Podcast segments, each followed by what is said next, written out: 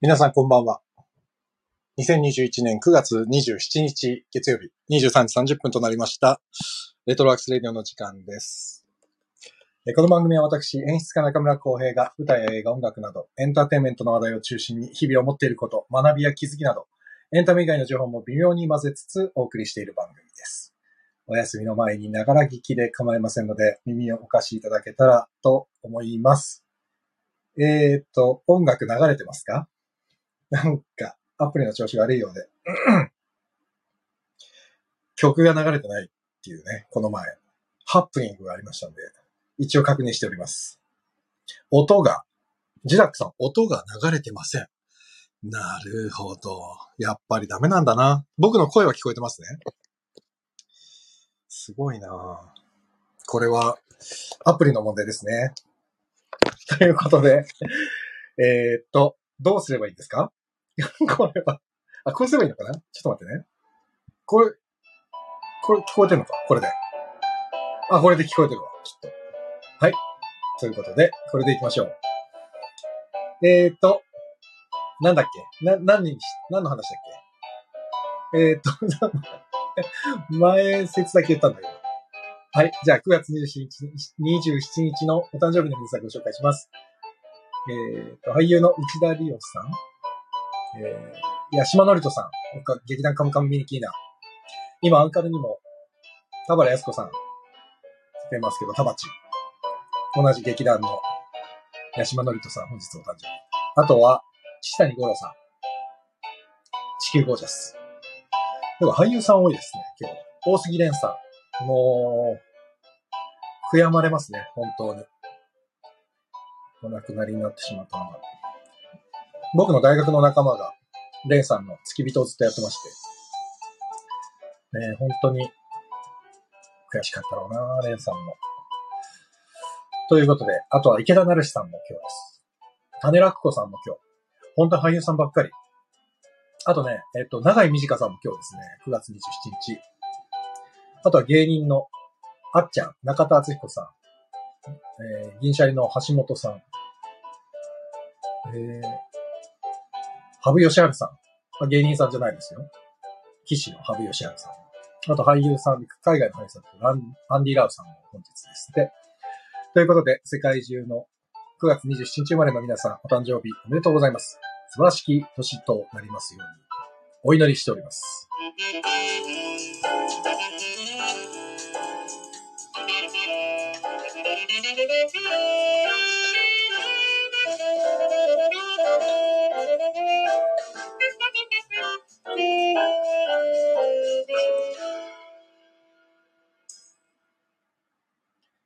やっぱりアプリの調子悪いみたいですね。どうもね。なんか、治ったよっていうアップデートが出て、治ってねえよって苦情がたくさん入ってっていうのが今みたいですね。このスタンド FM の。は、すいません。月曜日の夜から夜更かしにお付き合いいただいて。NK2 さん、こんばんは。ジダックさん、こんばんは。小谷さん、こんばんは。やっぱり音がね、流れてないですね。ほら、困ったもんですよ。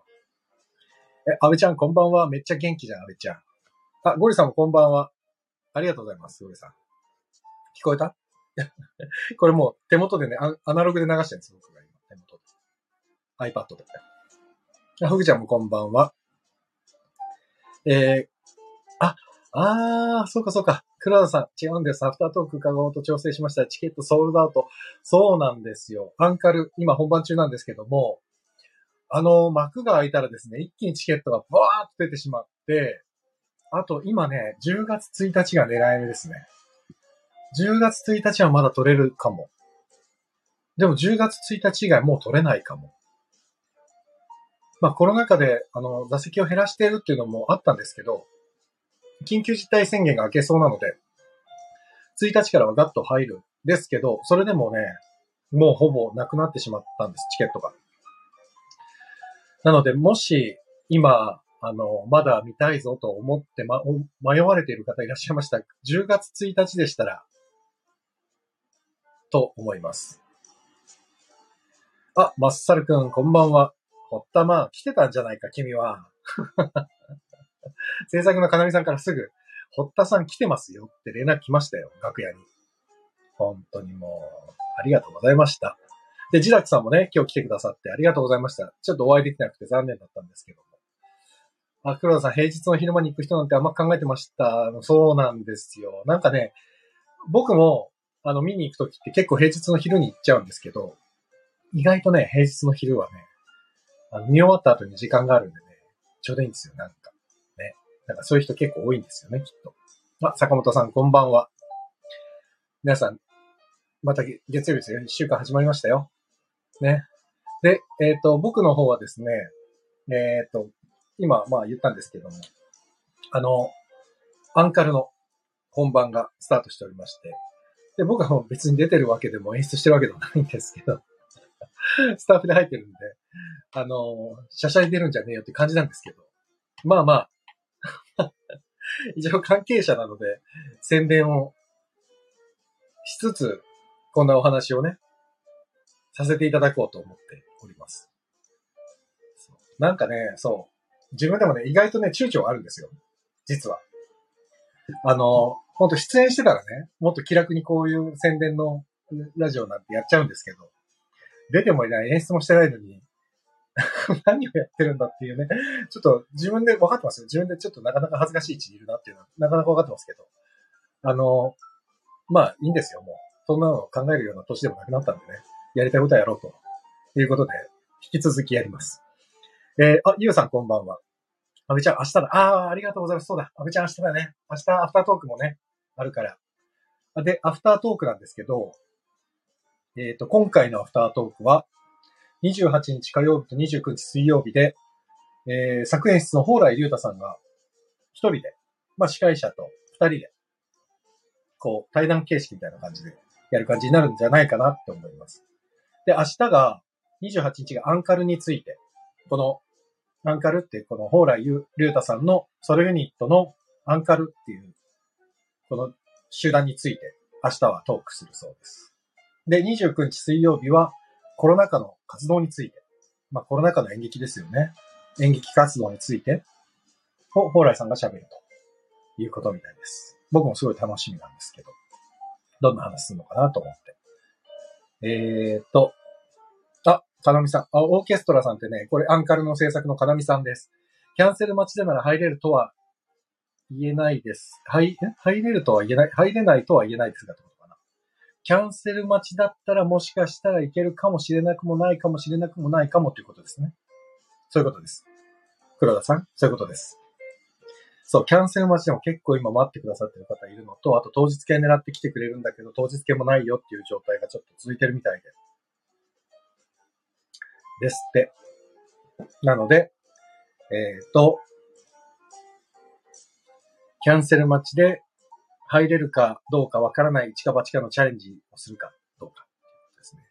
でもね、これ前もこの放送で言ったんですけど、僕があの、モダンスイマーズ、蓬莱さんの劇団のモダンスイマーズを見に行くときも、もうね、初日が明けちゃうと急に撮れなくなるんで、いつもね、必ず初日が明ける前に撮るんです。でも、あ、これ絶対何回も見たいと思っちゃうかもしれないってことは2回撮っちゃうんです。そう。だから、あの、2019年のビューティフルワールドって、あれはもう2回見たんですよ。最初にもう2回撮ったんです。でね、これがね、本当はいろんな人がね、見なきゃいけないって分かってるから1回にしろよって思うんですけど、どうしてもね、もう1回見たくなっちゃうんですよ。モダンっていうのは。なんでなんだろう。なんか中毒性があるんですかねなんかわかんない。でも今回のアンカル見に来ていただいた方はわかると思うんですけど、2時間30分のお芝居で、もう1回見に来る方がすごく多くて。だから初日に見に来た方で、もう2回見てる方はね、実は4日目なのにもう結構いるんですよ。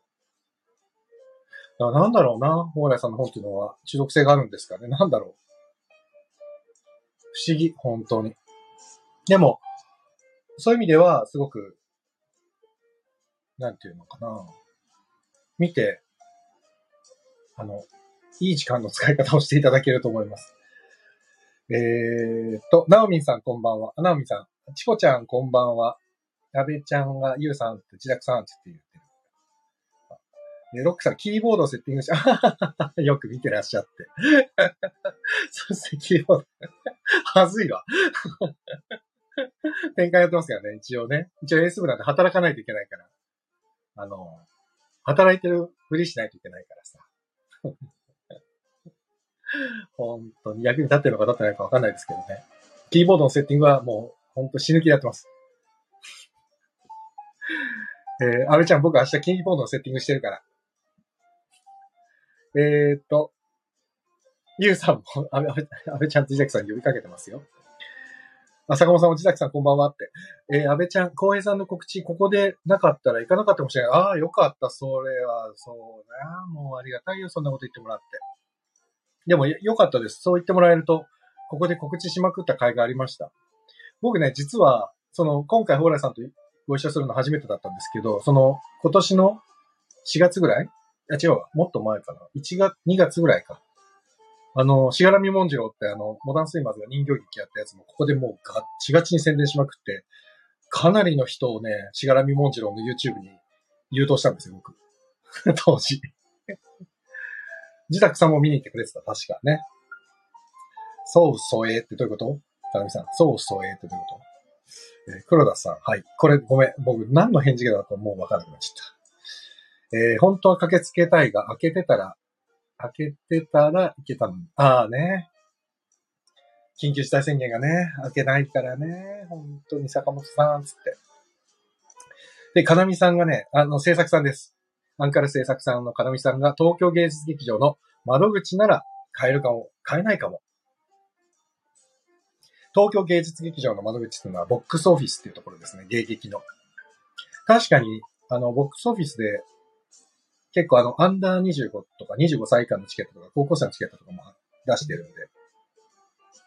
うん、そうそう。なので、もし、もしもし興味がありましたら、まだ、いけるかな？もしかしたらね。あとは、堀田くん、今回事務所に NG 出して舞台見に行った。あ、そうだったんだ。ありがとうね。いつか、いつか行くよって書いてたから、いつ来んだよと思ってたら、もう、さっと来てやがって。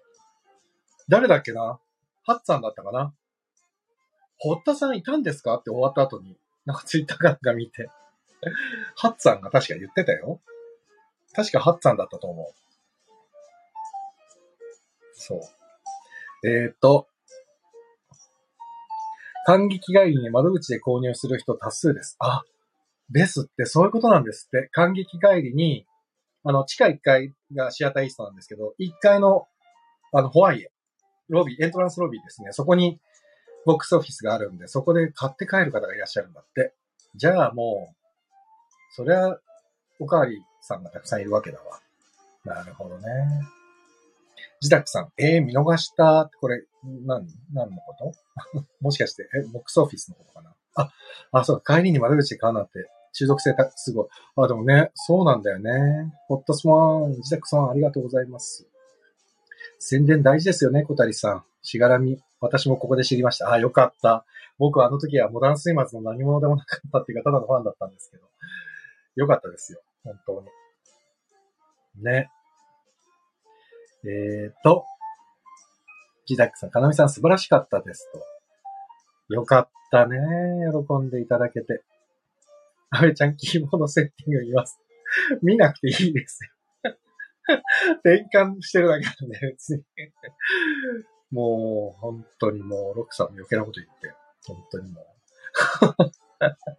ハツさんいたよああね、ほったくん。久しぶりに神さんに会った。ああ、なんかね、そうそう、昔はさ、昔はっていうかコロナになる前は、劇場に行くと懐かしい顔に会えるっていうのもあって、意外とね、いろんな劇団に行くと、いろんな懐かしい顔にあって、ああ、元気にしてたんだね、みたいなのがやりとりあったけど、やっぱりね、コロナ禍になってなかなかみんなにも会えなくなって、で、もちろん飲み会なんかもないし、ね、今回だって初日明けて初日打ち上げもなかったから、まあここで一人で僕がやって、まあね、ジュンと、ジュンとが出てくれたからさ、嬉しかったんですけど、夏希とね、バンビが出てくれて嬉しかったんですけど、そうだから初日打ち上げがないお芝居って僕初めてで、で、まあもちろんこれ千秋楽終わってからね、打ち上げももちろんないわけで、そうなると、どうなっちゃうんだろう。終わった感じあんのかな打ち上げでよっしゃ終わ朝までわーって飲ん、例えばね、朝とか深夜まで飲んで、ぐったぐたになって帰って、翌日寝て過ごすみたいな、これ打ち上げの翌日ね。よくある話。でもなんか今回絶対それもないし、どうやって終わったって自分の心と体が思ってくれるんだろうか。謎です。本当に。えっ、と、あ、ロックさんありがとうございます。エスカレーターがあって右側です、ボックスオフィス。右、エスカレーターがあって左側ですね。あ、間違い左側ですって書いてある。左側にボックスオフィスってチケットカウンターがあります。小谷さん、あ、ツイッターで宣伝させてもらったら、インプレッション3000いったので、少しはお役立てたかも。わー、ありがとうございます。すごい、インプレッション3000ってすごいですね。えー、かなみさんがね、堀田さんこれからもよろしくですっていうのと、打ち上げないの本当寂しいね。打ち上がりたいね。本当に打ち上がりたいですよ。でも打ち上がれないんですよ。この、このご時世でね、打ち上がって何かあったらもう、せっかく本番終わっても、終わった後に何か言われちゃいそうだけど。悔しいかな。ねえ、本当に。まあでも、コロナ禍で演劇やるっていうのはきっとこういうことなんでしょうね。でも、今4日目なんですよ。で、明日5日目で明日折り返しなんですけども。ああ、もう、なんかみんな言ってるけど、演劇の、演劇人の皆さんはみんな言ってるけど、やっぱり、このご時世で、この、なんていうんですか？演劇をやるっていうことが、やっぱり、なんていうのかな、稽古中もそうだったんですけど、結構やっぱりね、緊張感ある瞬間って何回もあって、ちょっと体調悪いって言われた時にみんながわーって、どうなるんだってなった瞬間ってやっぱりなくはなくて、そのたびに、そ、そこまで積み重ねていった稽古があるから、もう役者たちはみんな動揺するわ、スタッフもなんとかならないんだろうかってみんな頭をひねるわで。あまあでも結局何事もなく今まで来たんですけど、まあでも本番でね、あの、誰か熱出してまた途中で中止っていう可能性もあるわけですから、まあとりあえず4日目までまだ来れたけど、これであと10日目までいけるのかっていうので、またみんなのね、感染対策とか、注意深く生きているかどうか 試されてるというかね、気がして。まあ、ありがたいことですよ。本当に。できないですもんね。なかなかやっぱり、こう、やりたいと思ってても、で、ほら、病気の場合って誰が悪いわけでもないから、本人が一番辛いだろうしね。そうなるとやっぱり、ねえ、なんとも言えない気持ちで終わるしかなくなってしまうから。まあちょっと、ね、どうしたもんだろうっていう感じですね。えー、安倍ちゃん、えー、バラシ終わってセットなくなっても本番終わったって気持ちしないですよね。そうだね。打ち上げ欲しいよね、打ち上げ。打ち上がりたいよね。打ち上がれないのが一番きついな、本当に。なんだろうね、この打ち上がれないのは。嫌になっちゃうよね。あ、倒れちゃった。ちょっと携帯倒れちゃった。えー、っと、はい。そうだな。せっかくだから、ちょっと待ってくださいね。えー、っと、今ね、準備してますから。えー、っと、実はね、うんと、今日、新たにですね、僕は、あるし、あるものを入手してたんですよ。えっ、と、どれにしようかな。どれにしようかな。実は、あの、あ、かみさん、中、中日いけるね、ドラゴンズ。中日ドラゴンですね。中日いけるね。あー、どうしようかな。これにしようかな。いや、違うな。これにしよう。いや、違う。こっちにしよう。はい。えーと、なんかね、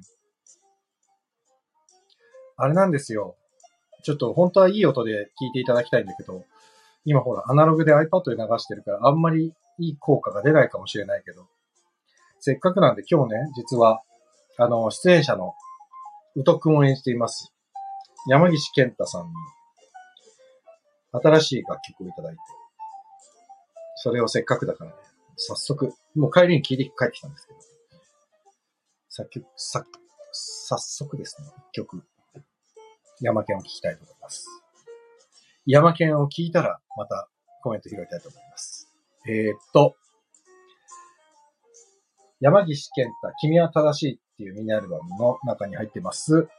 ちょっとどんぐらいちゃんと聞こえるんだろう？心配だな。嫌だな。ちゃんと聞かせ、聞かせたいな。これ今、綺麗に聞こえてる？ジャズィーな曲。聞こえてます？ちゃん綺麗に聞こえてるこれ。え、ちゃんと聞こえてるよね。え、これ音聞こえてるかな？大丈夫だよね ?OK。じゃあ、山県で、えーヒッチハイクっていう曲をお送りします。ヒッチハイクです。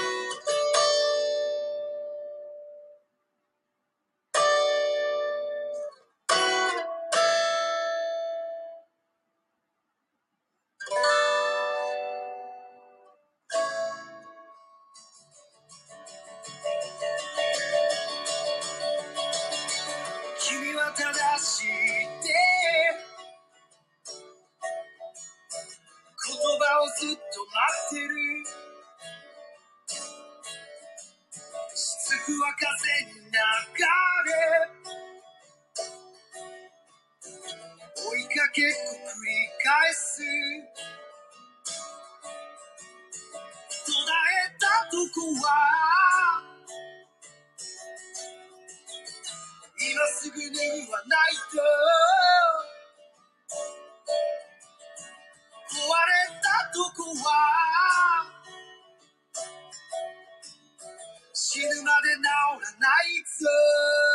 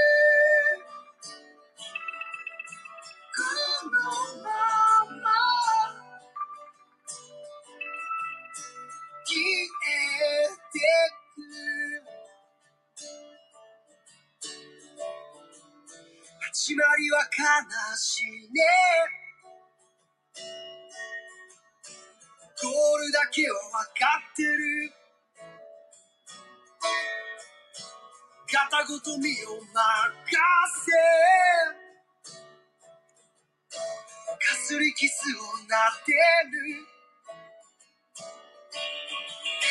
覚えたことは今すぐ忘れないと。届けたいものが行き場を失って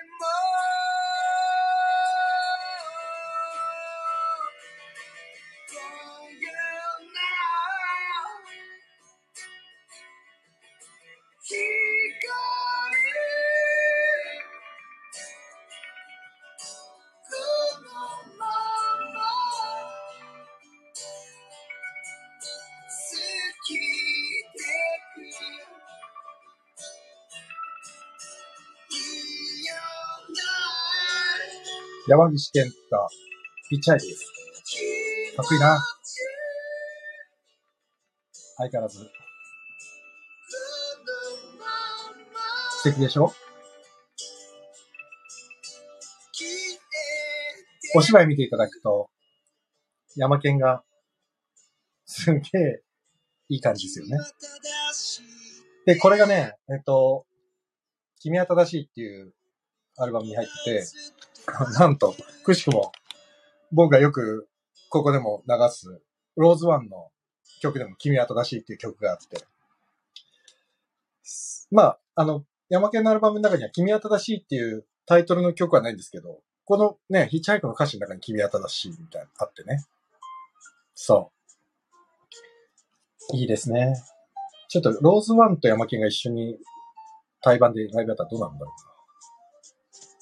かっこよさそうだな。ということで、山県の君は正しいからヒッチハイクという曲でした。さあ、まもなく30分。なんかあんまり作品の裏話みたいなのはしてないですけど、まあまだ本番中なんでね、あんまり言えないですけど、ただ、やっぱりね、えっと、自分がまあスタッフで入ってて、何度も何度もこう、お芝居を見てて、あのやっぱ蓬莱さんの凄さっていうのはこの作品見てると本当にわかる。で、モダンを見てるときもやっぱり、なんて言うんだろう。匠とか、演出のが巧みだなとか、なんかね、そういうなんか言葉じゃなくてね、なんて言うんだろうな。共感性というか。まあ今回の作品に関してもそうなんですけど、モダンスイマーズの作品もどれもそうなんですよ。なんかね、どこかで自分と重なり合ってしまったり、誰かと重なり合ってしまうようなこの共感性がすごい高くて。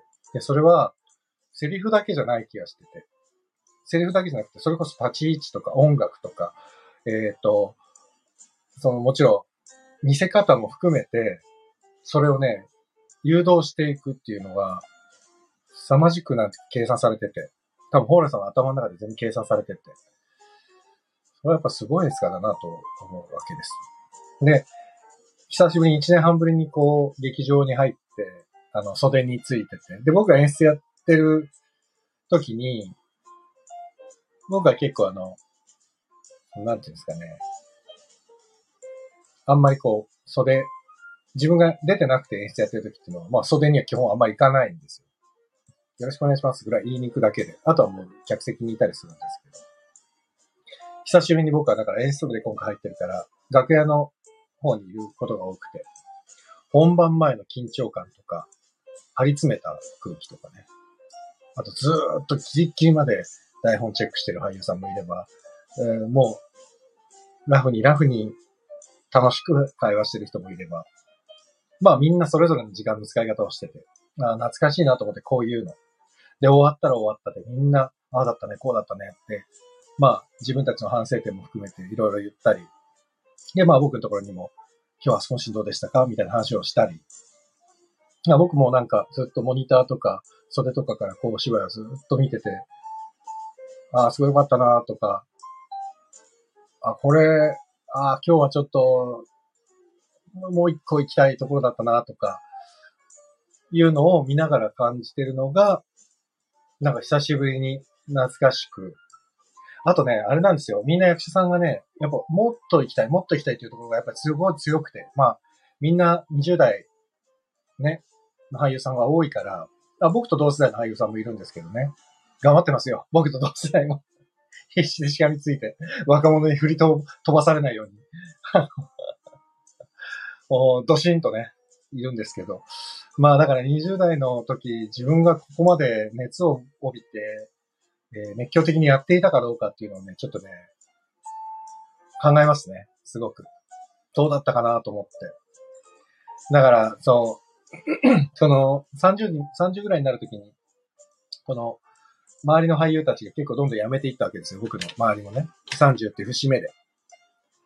で、その時のこととかも思い出したりしてね。その、今の、それは作品とは別でみんなのこの裏での姿とか稽古の姿を見てて、なんとかしようとする、あがいてる姿とかを見てて、ああ、自分もこうだったけど、ここまでやれてたんだろうかとかってすごく考えちゃう。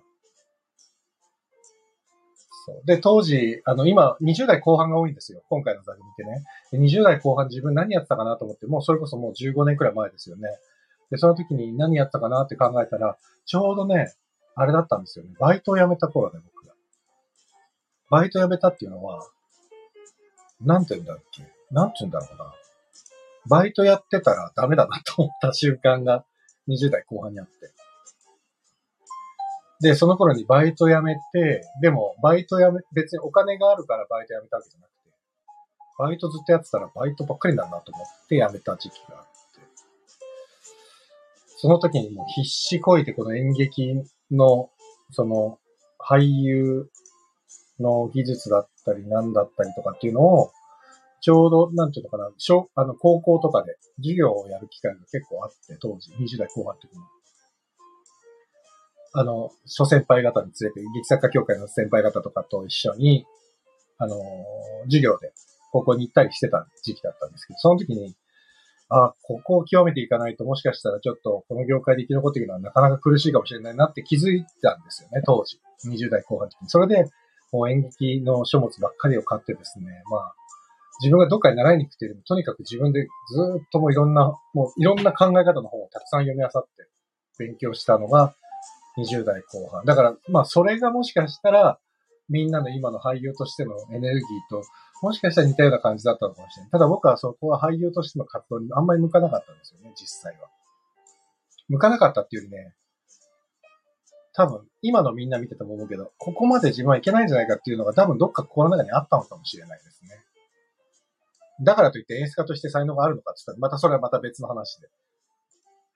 だから、なんかみんなの本当に姿を見てたり、みんなと会話しながらこの、あの熱い、なんていうか思いだったりっていうのを聞きながらいると、ああ、そう、こう、この情熱ってたまらないよなと思いながら 毎日過ごしているので、自分は自分でなんか、まあ、この番組で、とかね、あの、誘ってくれた、あの、プロデューサーの方とか、蓬莱さんとか、のためにね、あとはもちろんお客様のために、まあ最善のことができればいいなと、日々の、望んでおるわけです。えーと、あ、山県の感想ありがとうございます。あ、育賢さんこんばんは。ロックさん、お腹を空かせた狼ばかりでした。確かに。でも中学生って狼、狼なんだよな。きっと本当に。あ、狼ね。なんか思春期ってどうでしたかね皆さん。思春期。俺ね、あんまり自分の思春期って覚えてなくて。実際反抗期も正直なくて。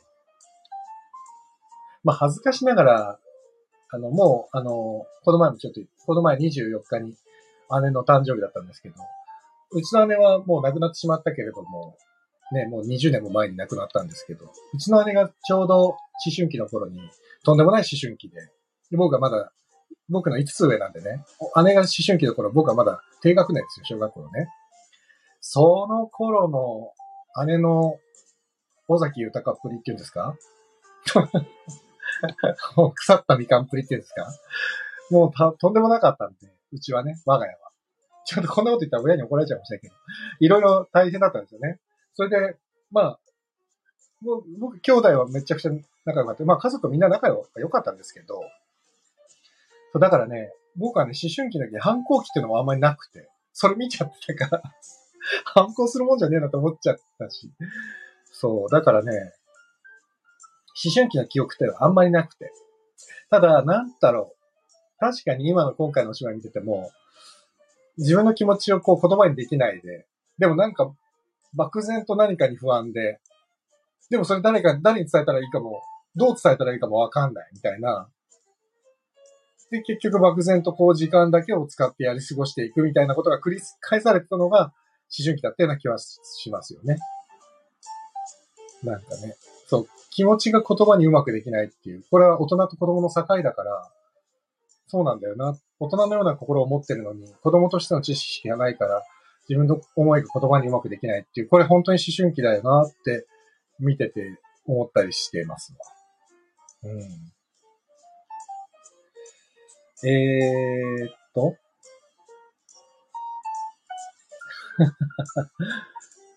すごいな、みんな。感想が。あ安倍ちゃん、明日、心えぐられるよって。えぐられるか心配です。帰れるか心配です。帰れないかもしれないって。ジャックさん重ね、重ねてくる。帰れない？なんで帰れないの？安倍ちゃん大丈夫？あ、ともよさんだ。ともよさんこんばんは。安倍ちゃん大丈夫か？ちょっと心配になってきちゃった。えー、ちょっとすごい、あ、ごめんなさい、コメントが追いつけてないわ。えー福永まりかさん、バイト辞めます宣言を SNS で公開されてました。えー、そうなんだ。そうなんですね。そうそう。でも僕は別に誰に宣言したわけでもないんですけど、自分の中で。なんかね、しかもね、当時僕がそう20代後半にやったバイトがね、アホみたいに給料が良くてですね、あ、これまずいなって本当に思ったんですよ。当時。なんか外資系の会社で、なんかね、インセンティブってそのボーナスみたいなのがすごい出て、このままだとこれ、本職になるぞと思った危機感を感じたのを覚えてますね。えー、ともえさん、私今酔っ払いで変な感じしてたらスルーしてください。いや、ウェルカムありがとうございます。安倍ちゃんじゃあもう無理だね。帰るとかの思考にならない。あ、そうか。安倍ちゃん、楽しみにしててね。じゃあ明日ね。ともえさんし、私はさ相棒のために牙を磨こうと決意していました。あ、あ、相棒じゃない。相続のためにか。ええなんかすごい難しい話。えー、ともよご機嫌ですね。いいですね。楽しいお酒は最高ですね。あ、かなみさん戻ってきた。お弁当注文出てきました。ザ制作っていうね。いや、でももう、あれだ。30分超えたから、そろそろ終わろう。みんな、また弁当の差し入れあるよ。あーね、明日ね、嬉しいですね。明日は、某著名人の方からお弁当を入れていただけるという情報が入りました。ありがたい。本当にありがたい。明日の他にもあるの？どんだけ？すごいな今回。初日のね、お昼はね、坂井正明さんが、小春さんのお父さんがお弁当入れてくださって。あ、また某著名の方からお弁当いただけるってことでね、ありがたい話です。本当に。ね。嬉しい。ピアさん。ピアさんは誰なんだ嬉しいってことは、出演者なんだろうな。きっとね。ピアさん。ね。誰だろうか。えー、安倍ちゃん。なんか打ち砕かれて、余韻でえぐられて帰れそうになりません。席に一人で佇んでいたら安倍です。安倍ちゃん。実はね、今ね、規制退、なんで、なんだっけ規制退場って言うんだっけあの、順番に出てください、出てくださいって。劇場追い出されちゃうから、いいその前のベンチにしてね。佇むんだった。劇場の椅子に残れないんですよ、今、そうなの。だから余韻に浸る間もなく退場させられてしまうっていうね。えー、ともやさん、今日はみんなに愛してるって叫びながらハグした。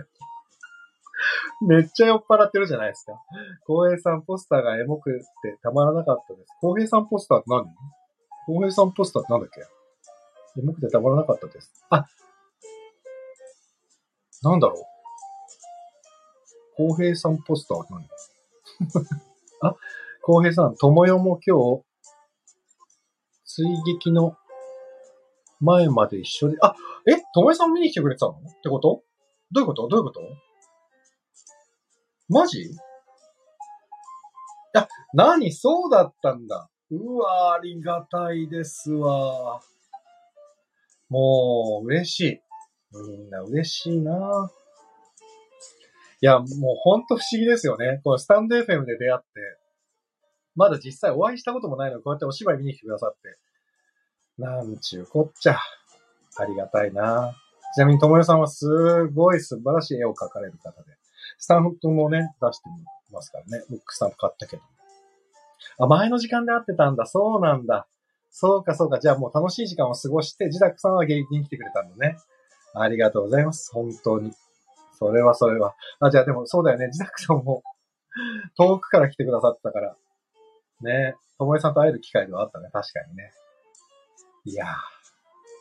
なんかね、劇場、お芝居見に行くとかってなると、こうやって、なんかほら、映画、ほら、地元で見ようとかってなるけど、劇場まで行かなきゃいけないってなると、こういう予定も組めていいですよね。誰かに会うみたいなさ。ね。あ、やばいやばい。もう、あれしよう。明日も早いしね。皆さん、終わりましょう。今日もね。ということで、えっ、と、最後は、もう恒例の、えー、今日も、この曲で。これもね、最近ね、楽屋でみんな歌ってるんです。山県のね、恋ね。山、山岸健太と螺旋の恋。もう、かなみさんずーっと歌ってる。これでも耳に残るんですよね。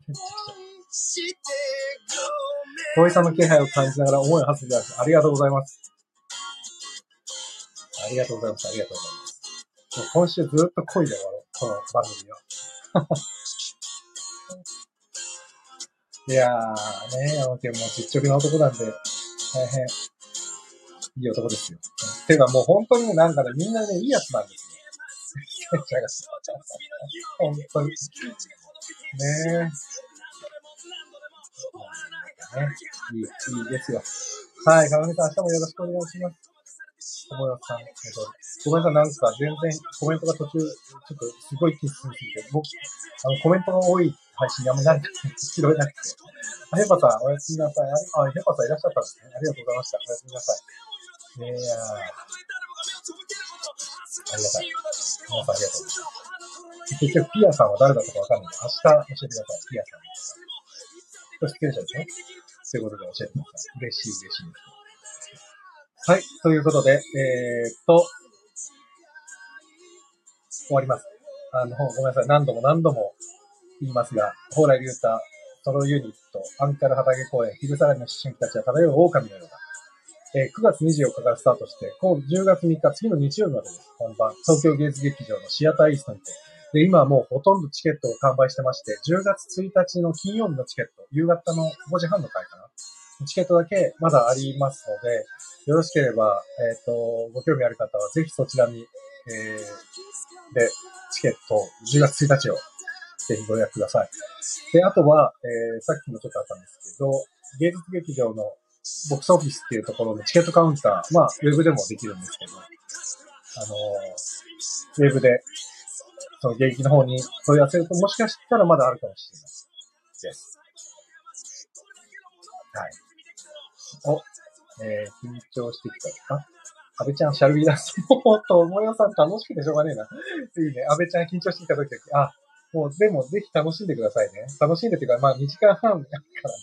あんまり、もう肩に力入れすぎて疲れちゃうから。ロックさん、ソジン好きだったな。おー、ソジン、桜子さんね。安倍ちゃん、お疲れ様でした。楽しみにしてます。ありがとうございました。おじたくさんもソジン。あ、ソジン人気。安倍ちゃんの明日が楽しみになりそうだね。ピア、お疲れ様でした。ピア、誰なんだよ。おいおい。まあいいや。えーっと、ということで今名前が上がったソジンさんも、えーっと、ラジオやってます。レディオトーク、アプリの。えー、水木桜子のスピンラジオやってますので、そう、あの、概要欄にリンク貼っておきます。あとは、名村慎くんもビフォーサンライズをスタンド FM でやってます。っていうとこかな？そのとこで。で、山県の声を聞きながらお別れしたいと思います。